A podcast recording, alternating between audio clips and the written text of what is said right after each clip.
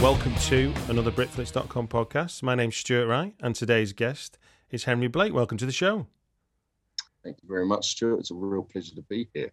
Wow, you've calmed down. Just just for the listeners' benefit, we've been having basically St. Vitus dance conversation before we started recording. uh, and that's the calmest voice I've heard in the last 20 minutes. Yeah, for sure, for sure. I'm going to go back into real mode now. um, it is fucking great to be here, though. And I got your message. You saw the film, right? Mm, yes, I did. And then you said, I'm genuinely shaken by it, which I always appreciate. And then I said, let's shake like maracas together on the show. Indeed, and here we are. We've we've done a bit of rattling already. We've woken up. We have. we've woken up the internets, and uh, we should probably say at this point what we're talking about, which is your film County Lines, um, Yes. which is, as I'm reliably informed, is released in cinemas and digitally on BFI Player and Curzon Home Cinema from Friday, the fourth of December. Which is this Friday. It is indeed. Yes, we are. We are recording this on the second of December, dear listener. Um, Yeah. So you wrote and directed this film, Henry. So Uh-huh. as as as people are listening because they've seen that maybe, or because they've got a subscription to the podcast, do you want to tell them what the film, a brief synopsis to what the film's about, to sort of tempt them in to maybe go check it out? Certainly. So, County Lines is a 91 minute, sort of hard hitting, challenging drama about a 14 year old boy who has been excluded from school and then is, a, is in a pupil referral unit and is having a, a, a, a tough time. You know, he's vulnerable, he's looking after his little sister, him and his mum aren't really connecting. Um, and a County Lines recruiter. Uh, takes him under his wing and essentially begins to traffic him uh, over the UK, uh, selling drugs. And over the course of that journey, Tyler, that main character, the 14 year old child, transforms into a traumatized, volatile, quite dangerous young man. And the film examines the fallout of that behavior on a family. And I think what makes the film ever so pertinent is that County Lines the issue, which is a series of drug distribution networks, highly profitable, highly organized um, across the UK, um, which vulner- uh, exploit vulnerable children and adults, is a real national crisis. So the goal of the film is to kind of lay bare the the true cost and horror of of what this what this game is about.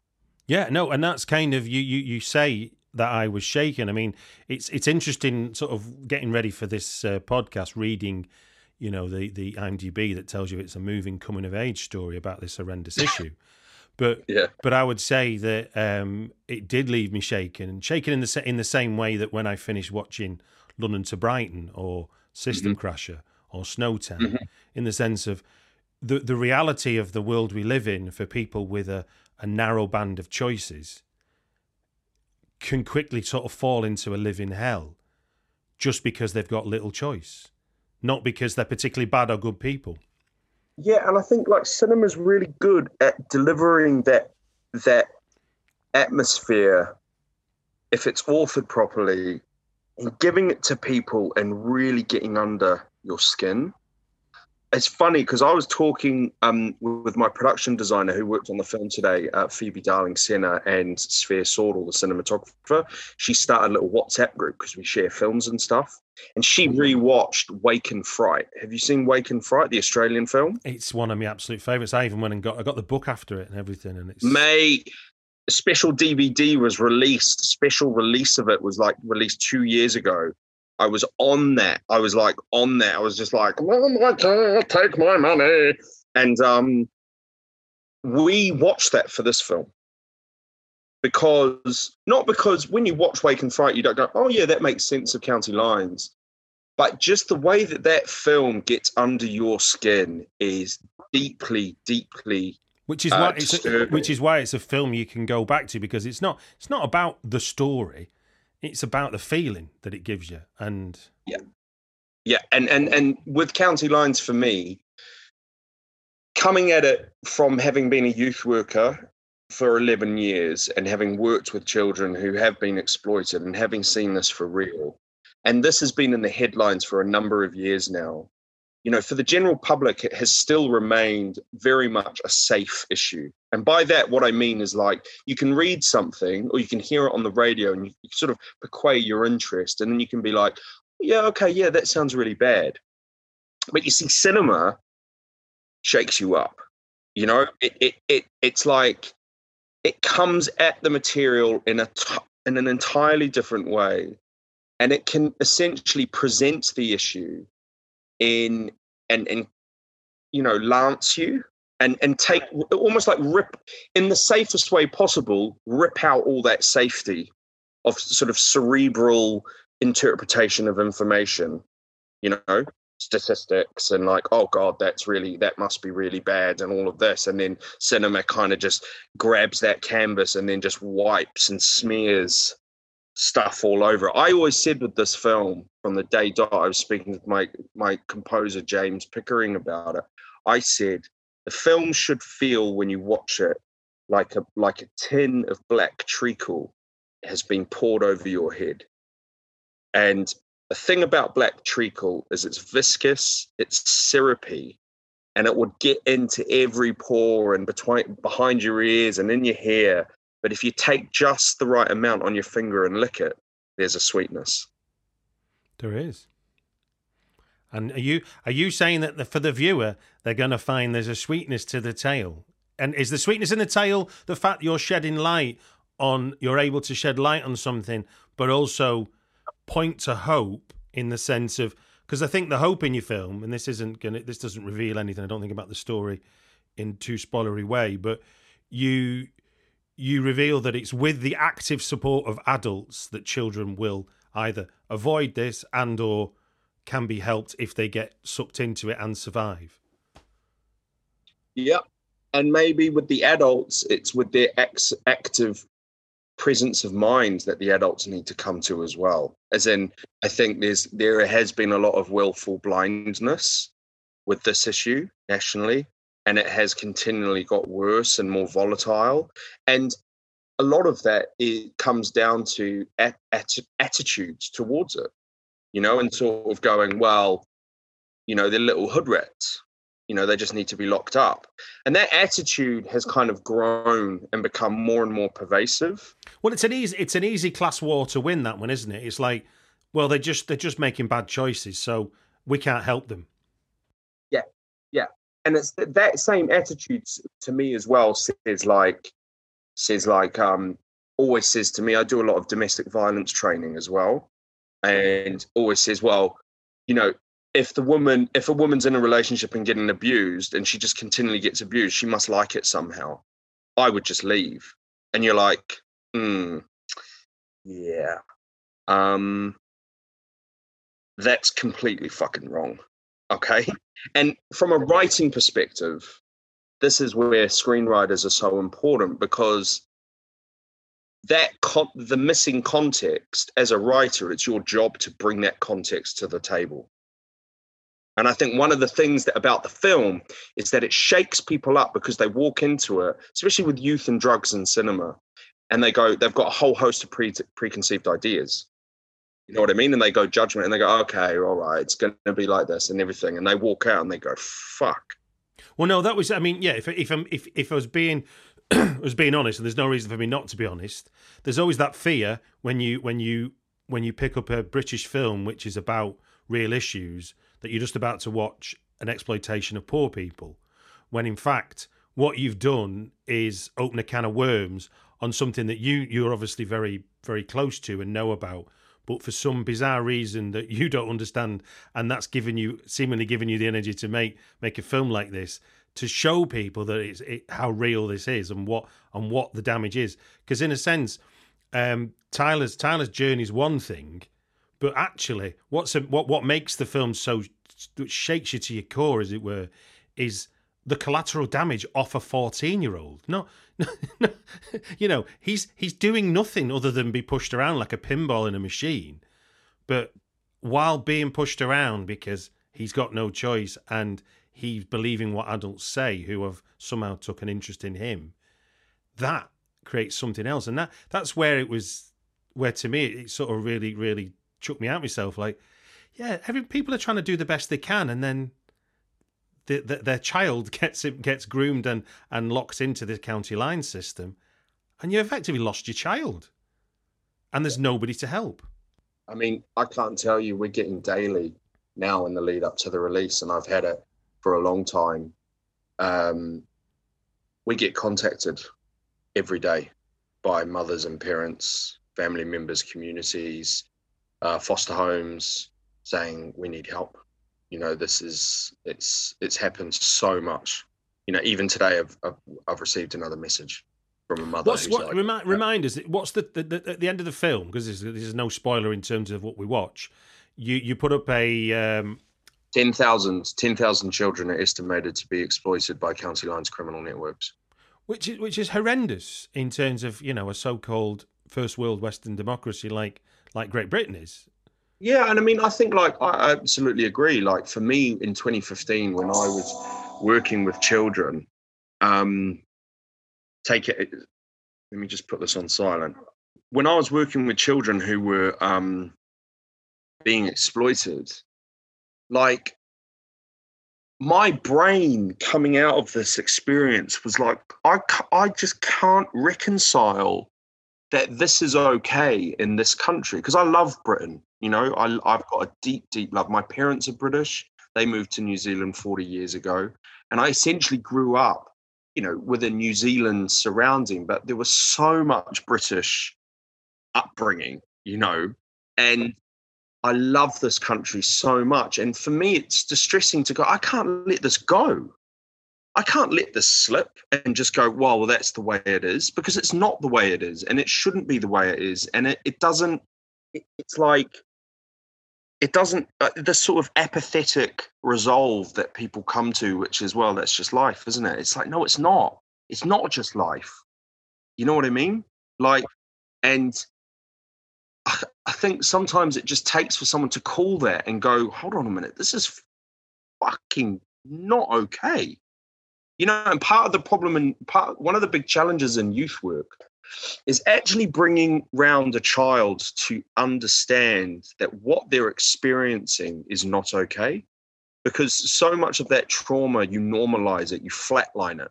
Do you know what i mean? Yeah and and, and that and that was one of that was one of my um one of my notes that i made to myself when i was as i was watching the film because from a from a script point of view getting that across in in in in the in the in the midst of your drama i thought was super clever the idea of the one-on-one interview and this idea of understanding what a um, acceptable loss is, and and this abs- and talking to a fourteen-year-old about about the idea of you know I can't remember the I can't remember the exact examples, but if I just you know losing things for a business, you know, lost screws or whatever it might be, is acceptable yeah, loss. Yeah, yeah, yeah. A plumber, a plumber might have a spare bit of piping yeah, that they yeah. might chuck or reuse. Yeah, and then and then you. I wrote the script, Stuart. I remember it word by word. You should do. Yes. No. This is this is it. I. Uh, but but it, it's but what but what I love is that you you you give us that setup and don't tell don't reveal to us, and then you throw it back at us later, with the with the idea understanding a lot more about Tyler's situation at that point, where you as an audience have learnt with him the futility of what he's doing, but you you also understand the futility of trying to escape it, uh, because how does he do that? From what we understand in the film, and then this this other adult comes on board who's trying to help him to say, "You need to understand this that you are that spare bit of pipe." it was a. It's a. I was going to say because that that was really clever. Uh, but but what I want to ask it is, usually I ask people, you know, so what did you, how did you conceive this idea? Well, it's clear that your your work with with uh, with kids has, has, certainly informed you as to what's going on. So, what's the segue between the work you were doing with youths and the idea of turning what you were observing into a feature film? How did how did you bridge that one? Well, at the time in in sort of 2015, in the lead up to working in this pupil referral unit, I I was keeping my filmmaking and my youth work very separate deliberately so. I think on some subliminal level, I was scared of what the results would be. and also as at a skill level, I probably wasn't there in the in the in the years leading up to 2015 to really be confident to handle the subject matter from a filmmaking perspective, certainly from a writing perspective. So I was developing another feature and I was doing all the to do. So I was, you know, everyone was saying in the industry at that time, you know, write this genre, do this, make sure it's selling this, make sure you have this, ma, ma, ma, ma.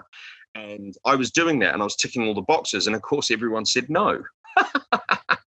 so I was like, I, that that project shut down. And I was like, well, fuck that. I'm not listening to fucking them anymore. And so Victoria, my wife, who um, one of the producers on the film, said, you know what? We just got to go back to the basics of write what you know.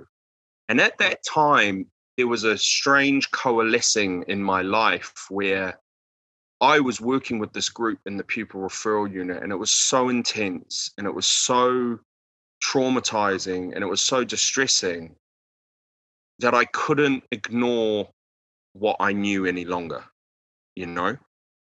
And I then decided, okay, this has to be it because no one is going to tell this. No one's going to show this. You know, if you, if you, if you try and do this the usual normal way, no one's going to want to touch this. You know what I mean? And no one did. No one did want to touch it because it's it's controversial. It it challenges a lot of preconceived ideas and urban myths, and it's and it's the good, the bad, and the ugly of contemporary Britain. So I knew for Victoria and I to get through the gate what we needed to do because up until that point, all of our short films had performed pretty much nothing at festivals. I had no agent. I couldn't get one meeting.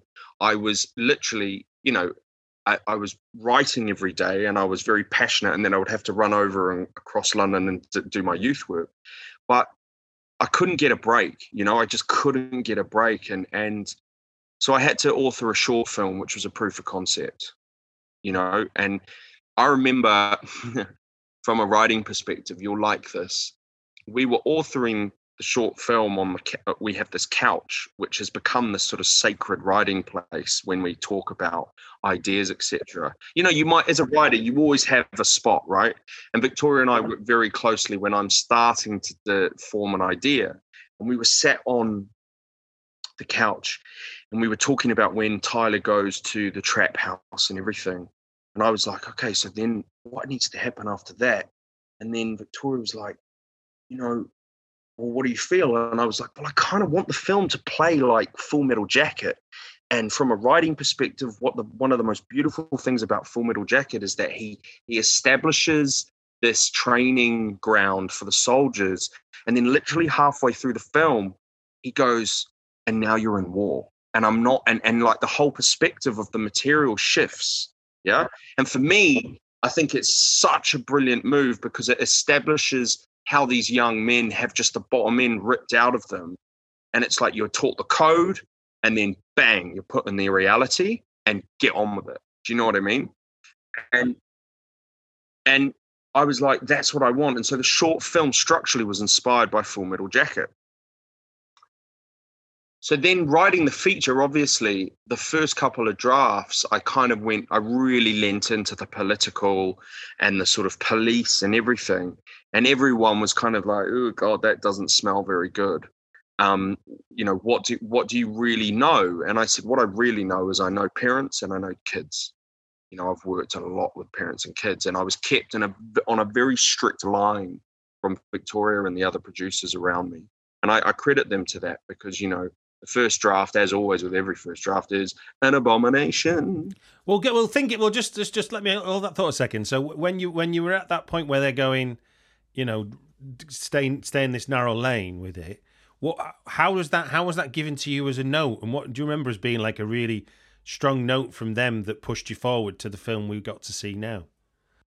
Yeah, I mean, I think it was just the discovery of sort of eh, every draft. You just unearth the essence of of your film. Every well, at least for me, you just you just kind of unearth what it really is. You know, at the moment, I'm pinning something as well, and it's like every single time, every draft is just refining it. And actually, I don't mind losing stuff. I'm not very precious like that. I just want to drill down and get to the essential sort of molecular level. So it were tough drafts. I mean, like the second draft that I wrote was 120 pages. I wrote it in three weeks, and I just had my my second baby in Victoria, you know. And out that second draft proved to be a came a complete tonal departure from what you see in the film, but we got one scene out of it. And a lot of the time for me, writing is panning for gold. Yeah, yeah. You know what I mean? Like, I do know what you mean but you have to be able to be allowed to write those drafts, those kind of just spurious, spewing kind of, you know, the tones all over the shop. You just go, oh, that's a scene, write it. That's a scene, write it. And, you know, for me, if you get one scene out of that, then it served its purpose. Indeed, indeed. I think I think it's hard for people, and this isn't it's not hard in the sense of like going to the moon hard, but it's hard for people that don't that don't write that don't understand the idea of writing being like an artist doodling. An artist will do. You you, you go look at you go to the Edvard Munch Museum. You see how many versions of the Scream there are. There isn't a there isn't a painting called the Scream. There's one we've seen, but there's about sixty. 100 percent, hundred percent. And I approach. I've got friends who are painters, like very close friends, and I've been around painters, and the film was very informed by painters and art. And you know, everyone, all, all you ever see with those big painters, like the Rembrandts and everything, and the and the Da Vinci's or the the, the Goyas, etc., they're masterpieces, right? But if you go to a properly curated exhibition, you see the work, and the work is it, it's like the Mona Lisa is the tip of the iceberg. I don't want to see the Mona Lisa. I want to see his scrapbook. Yeah. Because that's going to tell me the journey to the Mona Lisa. You know what I mean? And that's where the gold dust is. And it's the same. George Bellows, who's probably famous for the uh, the the uh, paintings uh, in New York in the early 19th century, I believe, or the 20th century. Um, he inspired Raging Bull so the visual palette. And if you look at the paintings, they're really, really, uh, it, you can see Raging Bull all over them. And Scorsese loved those. And there was an amazing exhibition at the Royal Academy of his work that me and my parents went to when they were over. And his scrapbooks were fucking amazing because they were charcoal. You know, he used charcoal and he would just and, and the those iconic raging bull inspired boxing paintings or that inspired Raging Bull were like sketched out multiple times multiple times because he would go and watch boxing matches. And he always had in his mind you know i'm gonna i'm gonna paint a fucking amazing boxing boxing painting. But of course what he had to do was understand the environment and then put his top spin on it. Do you see what i mean? I do see what you mean yes very much so. And that's the writer right? Yeah.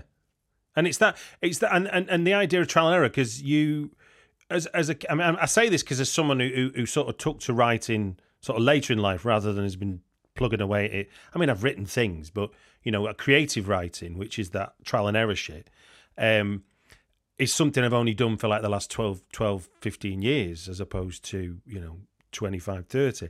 And it's been a real discovery for me that the idea that it's not about finishing anything, it's about panning for gold. It's like if I find a chunk of gold, then it was worth everything. I mean, you as I've gone on, I've I've appreciated the process I'm involved with because then you you hear people like Hemingway say, "Give yourself permission to write shit all day."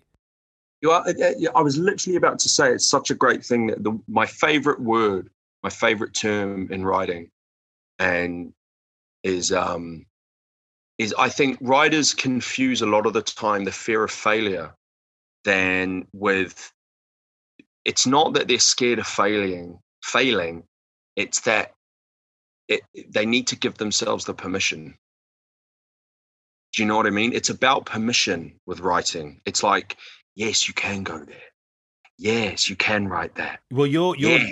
indeed you're joining me as I'm I've I've I, I've begun a month long process, and I'm I'm close to a month into it now, of three pages of stream of consciousness every morning, and Beautiful. I've come up with some of the best stuff. I mean, the three pages in total are not brilliant, but the characters and the ideas, I just I bump into someone on the street and I can then come home and write three pages about them and they don't know it. and it's and it's an amazing way to work and it's got no pressure at all because I'm the only audience. I have a very structured when I'm like trying to find ideas.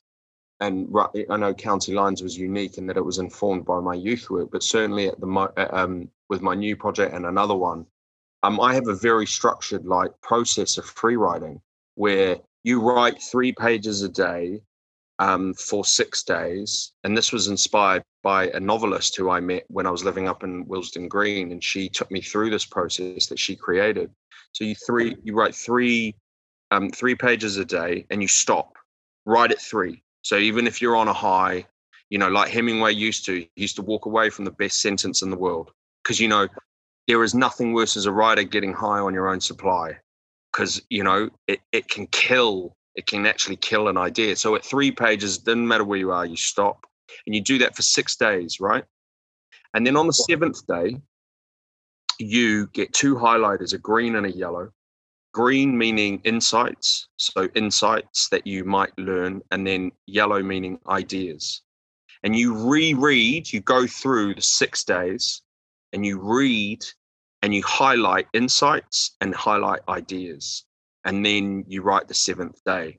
And I tell you what, it's very hard not to get high on your own supply when you get into that because because I agree with you. Some of the stuff that comes out is so wild and so inspirational. But then the trick, of course, is then to how do you start to take that as a framework? And I think there's a word at the moment that's been a lot used a lot has been used a lot for the last year on my new project which is mulling just mull just mull and my my, my director uses the word percolate he he likes yeah. he likes us to when we've got to a good place i love that word i love that word i love that word like Sorkin said didn't he he said like if you were to put a camera in my office when I'm writing a script, he would be like, "What the fuck are we paying him for?" Because he's just like, he's, just, he's like, he's like, if you would just watch me sit and watch CNN all day, and then in the last like two weeks, it suddenly goes, and the social network comes out. That's what you're paying him for. You're paying him for his time because writers, as you know, never stop. It's very hard to switch off, and that's the cost. You know what I mean? But and then I I've, I've also so mulling mulling mulling coming back to music. One of my like I love rock bands and I love guitar based music, and some of my favorite bands have this ethos that you know. You, have you you've played music? Not not for toffee. I, I love it, okay. but my, my like like football, my enthusiasm way out outstretches my uh, my. But ability. you know music, you know the scene. I mean, you've oh yeah, yeah, yeah. I've been in recording studios and rehearsal spaces. Yes. Yeah, of course. So the worst thing that you can say to a musician is, right, today, and say to yourself as a musician, today I'm going to write a smash. All right. Everyone knows that those great songs fall from the sky, as Noel Noel Gallagher says, and he's right. Because when I played music, if I sat down one day and went, right, now I want to write a really atmospheric, really slow ballad, you know, it would just be a disaster. You know, the great songs fall out of the sky. And it's it, with screenwriting, there, there have been so many of these fucking books released. Right, this is how you do it, and blah, blah, blah, blah, blah, blah, blah. and all of them miss the point, which is you can't force it. You can't you can't cheat time. You have to allow time, and the great writers knew, know that. They also know, like Schrader, when he wrote Taxi Driver in seven or eight days, that if you're flying and the and the angels are with you, move like a banshee, mate, because they could leave at any second you know? So yeah it's a it's like you got to know when you can get into the vault and get the fuck out as quick as possible. But then but you see but the point being is ultimately if you can see it as work and not creativity then you know to do the work to get the ideas. The ideas are a destination not a thing. Absolutely. you know you Absolutely. you you walk across the hot coals while you're scribbling away absolute nonsense. And and i i took the advice that if you can't think of anything to write then write. I can't think of anything to write so it's like it's like you've you've almost told yourself what the problem is, and then if that becomes your your jumping off point for something, because it'll come, it'll come because it always has. Again, that comes down to permission, right? Is that if you can get past, and this is why I think a lot of people i think a lot of people do come into writing later in their later sort of when they're a bit more mature because as you as you do mature you sort of let go of these fucking hang-ups. You know you you you know in your 20s you're full of this like i need to be the best. I have to be perfect. Ah! and like when you i'm 35 now and like every day i give less of a fuck. Do you know what i mean? And that only feeds into that only feeds into your process which is if i have nothing to write i'm going to write I have nothing to write. And I'm not going to walk away for the rest of the day and beat myself up about it. It's just like, that's it. The, the angels weren't with me today, you know?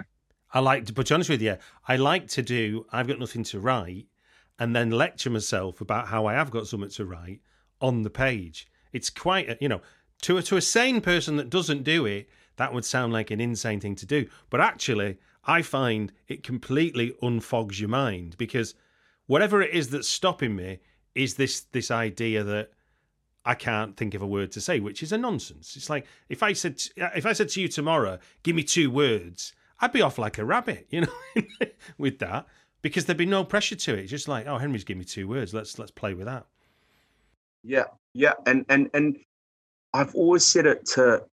I, I mean, I've never done. I I the I, I haven't done one like writers thing ever, like class or anything. I did I, I did do one workshop and I walked out of it because me and my mate walked out because I was like, I can't be listening to this bollocks. Um, and the reason why I walked out of it was because I was being told that if I didn't adhere to a certain set of rules, then I wouldn't make it as a writer. And I'm like, okay. So I asked, well, what have you done? And of course, then I got, and I'm like, well, then case in point, mate, because if if there's a formula and if it's magic, every fucker would be doing it. Do you know what I mean? And and and that's the whole point. For me, writing is about voice. It's not about getting it right. It's about voice. And I think like but you see that's that's so missing from a lot. I mean, because I have I have stumbled into a lot of different workshops and stuff. And and you're right, a lot of what people talk about is about the machinations of how something is deconstructed, not how something is created. In in this, I mean, Craig Mazin said this on Script Notes once. He said he said you don't ask a demolition expert to build you a building. You speak to an architect. A demolition expert knows how building functions because he can knock one. At Parker, our purpose is simple. We want to make the world a better place by working more efficiently, by using more sustainable practices, by developing better technologies, we keep moving forward. With each new idea, innovation, and partnership, we're one step closer to fulfilling our purpose every single day. To find out more, visit parker.com/purpose. Parker, engineering your success. Down. Just like a story consultant can break down a screenplay, the way that um, I work, uh, Christopher Granier-Deferre, who was executive producer on um, uh, County Lines, and um, I'm working with him now. And he said to me, you know, at the end of the day, you write the song, and we as producers, we put on the show, you know? And it's like, it's a really great way of thinking about it because he's like, you just need to work on the song a bit more and maybe find some more melody or those beats, you know. And then once that's good, we'll we'll we'll chuck it up on the Royal Albert Hall. Well, what was what what for you then was the was was once you began to break through into what is now the story that is is County Lines the film. What what were the main storytelling challenges that you encountered? You know, refining that as you did.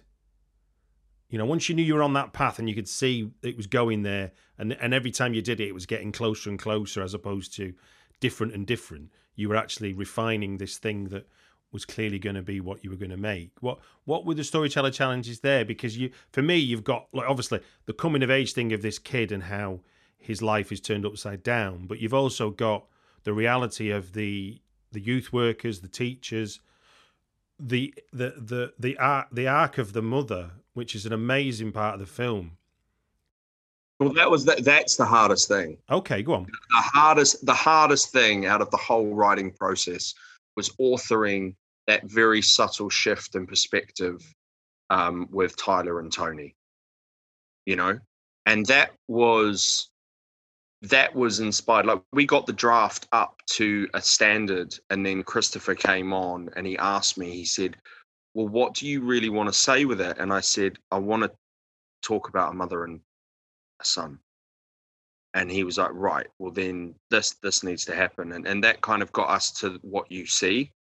But authoring and threading her experience through it and making it as kind of effortless in a way that was very tricky because it was a question it's all about rhythm and emotional rhythm and knowing when to come off her and knowing when to stay on her. Yeah because it because it never i mean for the listeners benefit and as someone who's seen it it never ever ever felt like meanwhile mother's doing this. It never felt yes, like that. and- it felt like a continuum all the time that that the, the chaos of tyler this was the cause and effect of the chaos of tyler. All right we're looking at the mother but it was because of the chaos of Tyler. So you felt like the the the continuation of the of the unfurling of this young lad was was was being seen at this moment. If he could be in this room, maybe he would stop. Maybe he would change. His, maybe he would rethink what he's doing. But it's uh, the the, the I'm mixing metaphors up now, but you know, the spooling of the copper is all falling off, falling off the coil. You know what I mean? And he doesn't know it because the, the the DNA of the film, the success of the film really lies in that and, the fact that they're so intertwined and that it, I never really approached it in the writing that it was Tyler's story. I approached it that it was their story. And so obviously editorially, you know, things shift and round. But if the if the again, if the DNA's there and, and your stance on it is strong in that, I think it would have been different had I approached it. It's Tyler's story you know, rather than. Well, I mean, a, a, good comparison would be. I mean, Andrea Arnold does this well with Fish Tank. I mean, it's the same. It's the same principle. The mother plays an integral part in the story. It's not. It's less about the mother's fall from grace, but she certainly is integral in the daughter's rise and fall and fall. You know, in the story, but it always feels like it's a continuum of the, the daughter's growing up in in the film. It never feels like is the mum's story, is the daughter's story. You know, they are. Is it like like yours is the the mother son? That was definitely a mother daughter story. Um, you want to know the film that inspired it? Go on. The film that inspired that need, I guess, to write mother son was um, This Boy's Life.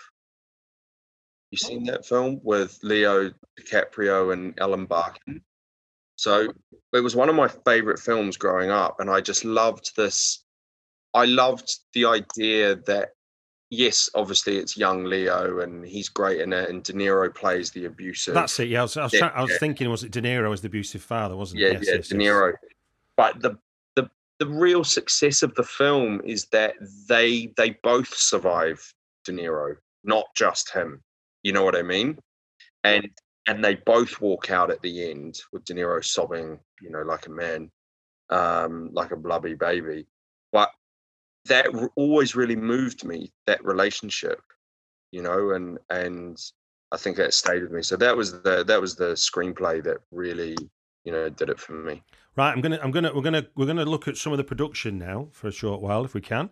Um, i live over in the uh, in the in the lovely sunny climes of Leyton in east london and uh, and i've i've i'm not far from many of the locations i don't think that you you shot your movie in judging by what I could recognise on screen. So, so how how was uh, how was the experience of shooting a film in in London? And from that experience, what what advice could you give someone who's contemplating shooting a movie and they need to they need to use London as their as their location? Yeah, I mean, it was tough because you you're just jumping around everywhere. Like it, that whole, the whole shoot was just a bit schizophrenic from from a kind of locations perspective what I would say, what what gave us the edge, right, was, was the short film. What gave us the edge because we we used the same locations in as in the short. So you know, with Canvey Island, initially I had always wanted to go to Port Talbot in Wales, you know, or or like Redcar, you know, that town Redcar up north, which is bleak as hell and it's beautiful and everything. But the budget didn't allow it. So eventually it was like, well, be smart don't think big, think smart. and and we've shot in Canvey. We know the authorities there. We know the community, and it's money. You know, it's it's it's you get some great shots there. You know, m- meaning money as in the swingers term. It's money, baby. Um, so we shot there. So know your locations, and if you've got an opportunity to maybe author like a little short. Doesn't have like we made a 21 minute short and we threw the kitchen sink at it. it doesn't have to be that but if you've got an opportunity to get a crew together that you really love and you love their work and you you know you feel like a band and you're kind of raising the finger up to every, everyone else and going we're fucking doing this then start shooting something now you know because those locations could prove key if you do get a chance to slot a feature in. And that was really the success of the production in, in terms of we knew the locations, we had shot in exactly the same locations. So, you know, you take the trap house, for instance, we weren't going in there blind. We were going in there going, we've done this before. How can we make it better? And that's why the film feels so hermetically sealed. You know what I mean? I do. It's uh, it doesn't yeah because you I mean it's weird because you've given me the um the Full Metal Jacket scenario uh, idea. I can I can I, I can now picture because I remember I remember watching when watching your film it was like you do that thing that cinema does well which is it makes a leap and you as the audience fill in the gaps because you didn't need to see every nook and cranny of how he came to be in this awful situation. I think I was I was actually criticised for that um, in a review, which is fine. You know, I don't mind that at all. They were saying that the six month leap was a cheat. I don't think it's a cheat in any way. I just think after that first trip, you get it. Like it's it's like you know you get it, and and I love the word the word in cinema, and we must talk about the word cinema, not you know because TV is different. You know the delivery of TV is different. But in cinema, the word implied is very important, and I like things that are implied rather than told if that makes sense. Well, just just going using using um, one of the greatest writers, Tolstoy. Um, he believed in transition as a as a storytelling tool, and obviously the idea of making leaps in film is about believing that transition and being able to stay with the story. Yeah, yeah, and and uh, I think Kurosawa said, you know, the form of cinema when you really write, and, and it's tough because you have to write a lot the form of cinema really is just presenting a series of very strong authored images and the sort of and the the the collection of those strikes a certain cadence and a chord in um, the audience. It's it's it rather than presenting what I always call point to point storytelling, which is this now happens, this now happens, this now happens, and this now happens, and then suddenly we're all there. It...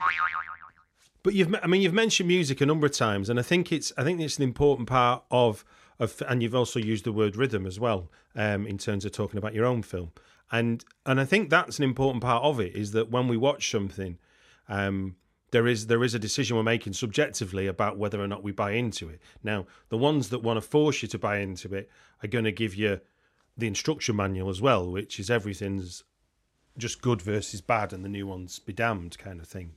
But actually, the the, the better pieces of work are ones where you're finding the oscillations yourself almost and you kind of you like you would do about any of your favorite music well, i couldn't i couldn't tell you that something that's my favorite it has to be your favorite because you'd be going i can't hear it stuart i can't hear it whereas then you'd go no stu listen to this or watch this, and I'd be going, no, can't see it because it's a subjective thing that unless I've walked in your shoes and read the books in the same order as you did and all that, that's what's making you click with something or not click with something for that for that matter. Um, and I think that's the I think that's an important part of it. And and the best films seem to be the ones that if you if you allow yourself to be give so if you give yourself over to the film, i.e switch off your phone, you know, and it sounds weird to even say that now. But because now we've not got cinemas to go to at the moment properly, um, in, in a normal sense of the word, um, we're having to watch a lot more at home. And it's so easily tempting to, to not be a good boy or girl. Yeah, I'll tell you a really interesting, two interesting cinema trips that I had that made huge impact on me.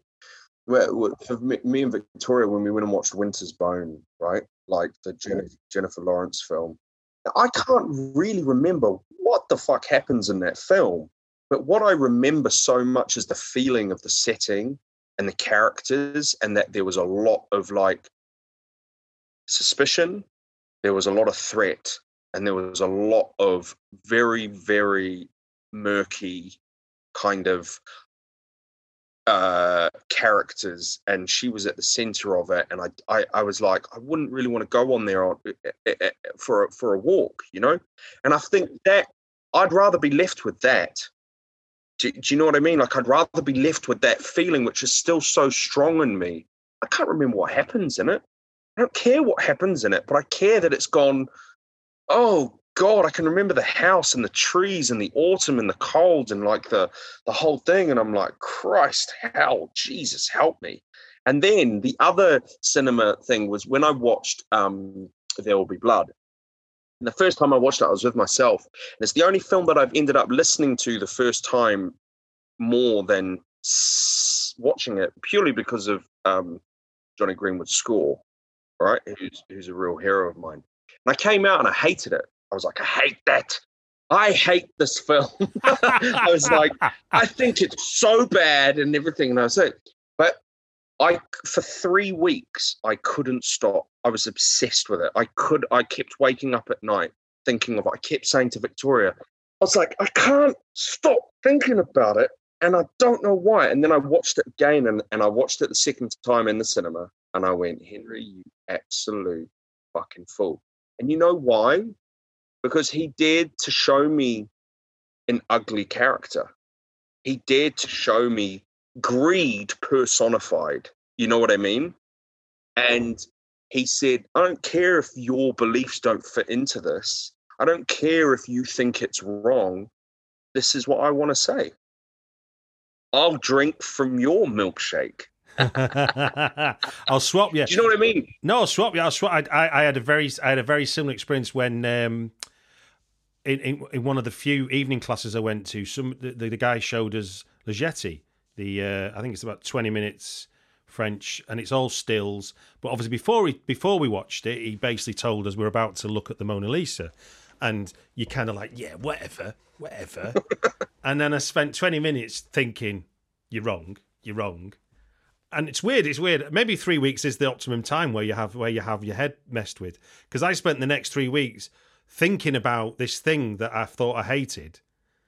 And all, obviously, just like a big tanker in the ocean, I was just turning myself around and going back to the land of I enjoyed it, you know. And it's like it it is amazing that, and I think that's something that I think all, I guess, all good art, good cinema should run the risk of getting on your nerves. I, I, hundred percent, I hundred percent agree.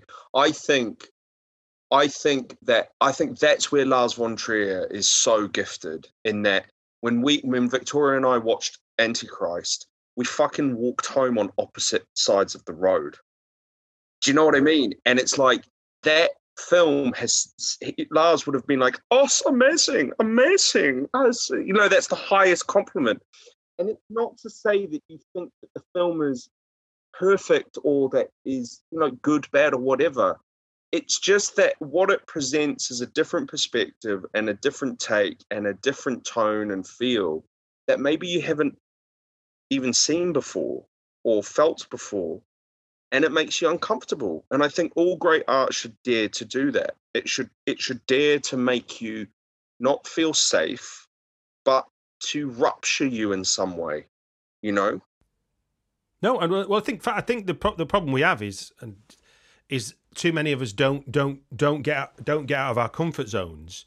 So yes. when when when we're asked to do it emotionally, whether that be, I mean, I'm, I'm old enough to remember when W. H. Smith wanted to ban American Psycho.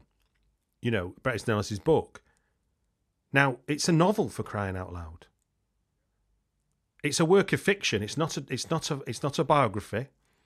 It's a work of fiction, and you get into like your like your reaction to There Will Be Blood you're asked to get into the head of a psychopath. And it's and it's a it's a really messed up read because you read an essay about Whitney Houston for crying out loud. That's not mad. but that the, the, the but it was because it was it was it got people upset and it got a reaction and and I think that's where uh, too many people's lives is, is uh, their rhythm of their life is just ba-dum ba-dum ba-dum ba-dum ba-dum and you don't put any obstacles in the way of that and I don't mean I don't mean that we all have to climb K2 every 5 minutes to prove that we're alive you know but but the the idea that that you might upset your own rhythm just for the just for shits and giggles. I think that's the duty. I think that's your duty. Like this is the thing, right? Especially with writing, like your only duty is to is to go outside of your comfort zone. And what happens is, right, is that you go outside your comfort zone, and then you feel uncomfortable, and then you might, if you've got enough will and enough energy and passion, you can you'll you'll see you'll get through that anxiety, and you'll go, yes, you know, I've done it, I've done it. But of course, what's happening at the same time is you're creating an entirely new comfort zone, right? You're and and then so then you go, and part of what the toughest thing of writing about, and which is why I think so many people essentially leave it, is because every single time you're starting again, if you are led by leaving your comfort zone, do, do you know what I mean? It's tough. Um, and then then the whole thing is you get out of it you achieve what you wanted to achieve but in doing that you've also authored another comfort zone and then you have to get out of that one and then you have to get out of that one and so like every time you're like oh god i feel like i know nothing but then the writers out there who just pull it out the shelf do you know what i mean they just go oh, I just I just do that and that and that's great. Like if they want to do that, that's fantastic. But it's just not how I want to live. But but but also those to to be to be fair to any of those people that are doing that, obviously they get paid a lot of money to do it. But but also they're having to answer to a sea of people who who are who are protecting a brand or protecting a, a studio, and that's that's that's business. It's not it's not it's not it's not um a bad thing of itself. Because if you watch something like, I don't know, Logan, Scott Frank went, I'm going to make a film that's not a superhero movie. And it's fantastic because that's what he got the permission to do that. And it's great that someone like Scott Frank got to do it. yeah, but you imagine how much behind that, getting to do that, he has played the game for years. He'll know, like, you know, it's not that he suddenly just turned up and gone, yo, I want to do something a bit different. And they've gone, and the corporates have gone, oh, yeah, Scott, way go. Go down that road, right? We'll see you at the end.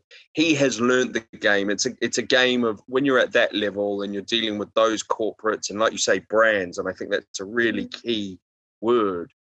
You are, you have to become a very, very good negotiator and facilitator of corporate expectation you know and that's a skill in itself. Well, one of my one of my favourites in that front then is is to prove that point is um, Billy Wilder's a quote from Billy Wilder, who you know he won one or two Oscars for his work, so I think we can say he can do it.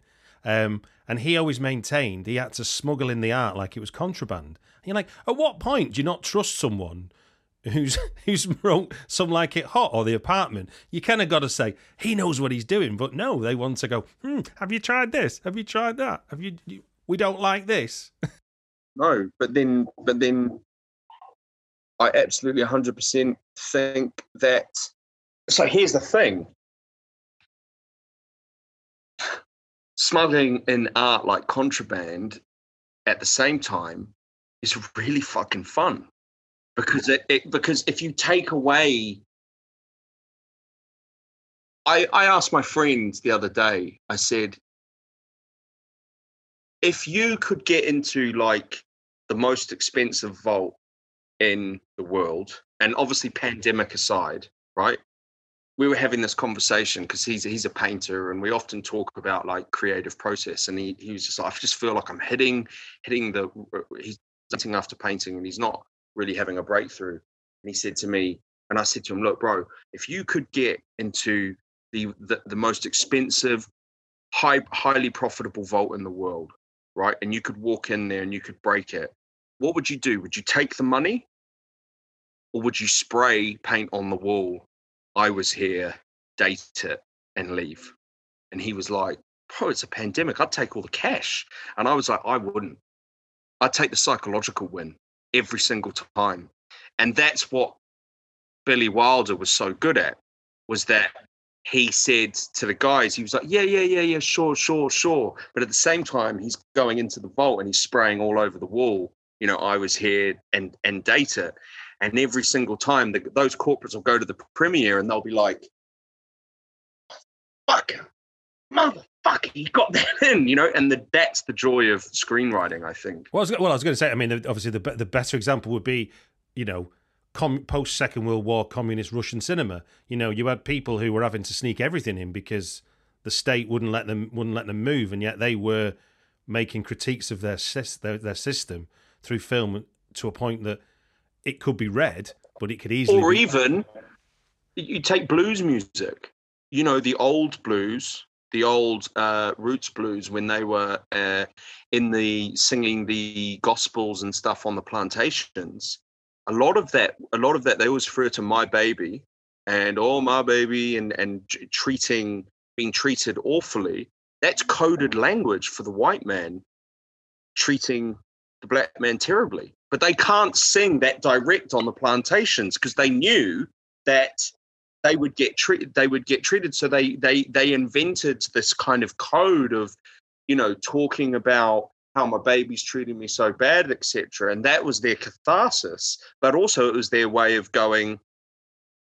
This is a podcast, so you can't see what I'm holding up right now. But what I'm holding up right now, folks, just for the listener, is a nice, big, strong middle finger. Okay. Artists are great. You have to argue as well if you took that away, that need to break the vault and you know, put something up on the wall to take the psychological win, would the work be as good? Hmm.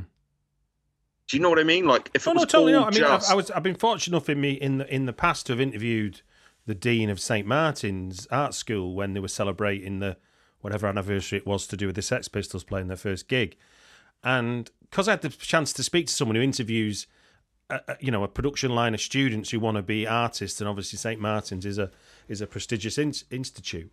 I said, you know, how do you how the hell do you choose like from an eighteen year old who's who's worth having kind of thing? And he just says, we're just looking for people who want to communicate what they can't quite say in a different fashion. And I'm like, that's fairly sim- it's a fairly simplistic view of. Uh, so he, he isn't saying we're looking for great artists. He isn't saying we're looking for he's because it's because who knows what they'll end up doing? They could end up just batting it out on terracotta pots for what he knows. You know, by the end of the year. Maybe yeah, I'll copyright that. Really that was my idea, that Henry. I, I thought of the terracotta pots. Don't be robbing. No, that. I like that. I like that. well, look, I think we should remind people that we're actually talking because you've got a film to promote, which is County Lines. So, do you want to remind people how and where they can see it? So, it's coming out on December the 4th, which is this Friday. Um, and it's coming out at select cinemas uh, across London um, and in other areas, obviously tier dependent. And if you can't get to a cinema, then it comes out on the BFI Player and the Curzon Home Cinema um, uh, on the same day. So it's a dual cinema digital release. Indeed, indeed. Well, look, it just gives me to say thank you very much for giving your time on the Britflicks podcast. Mate, it's been a real pleasure. I love talking riding.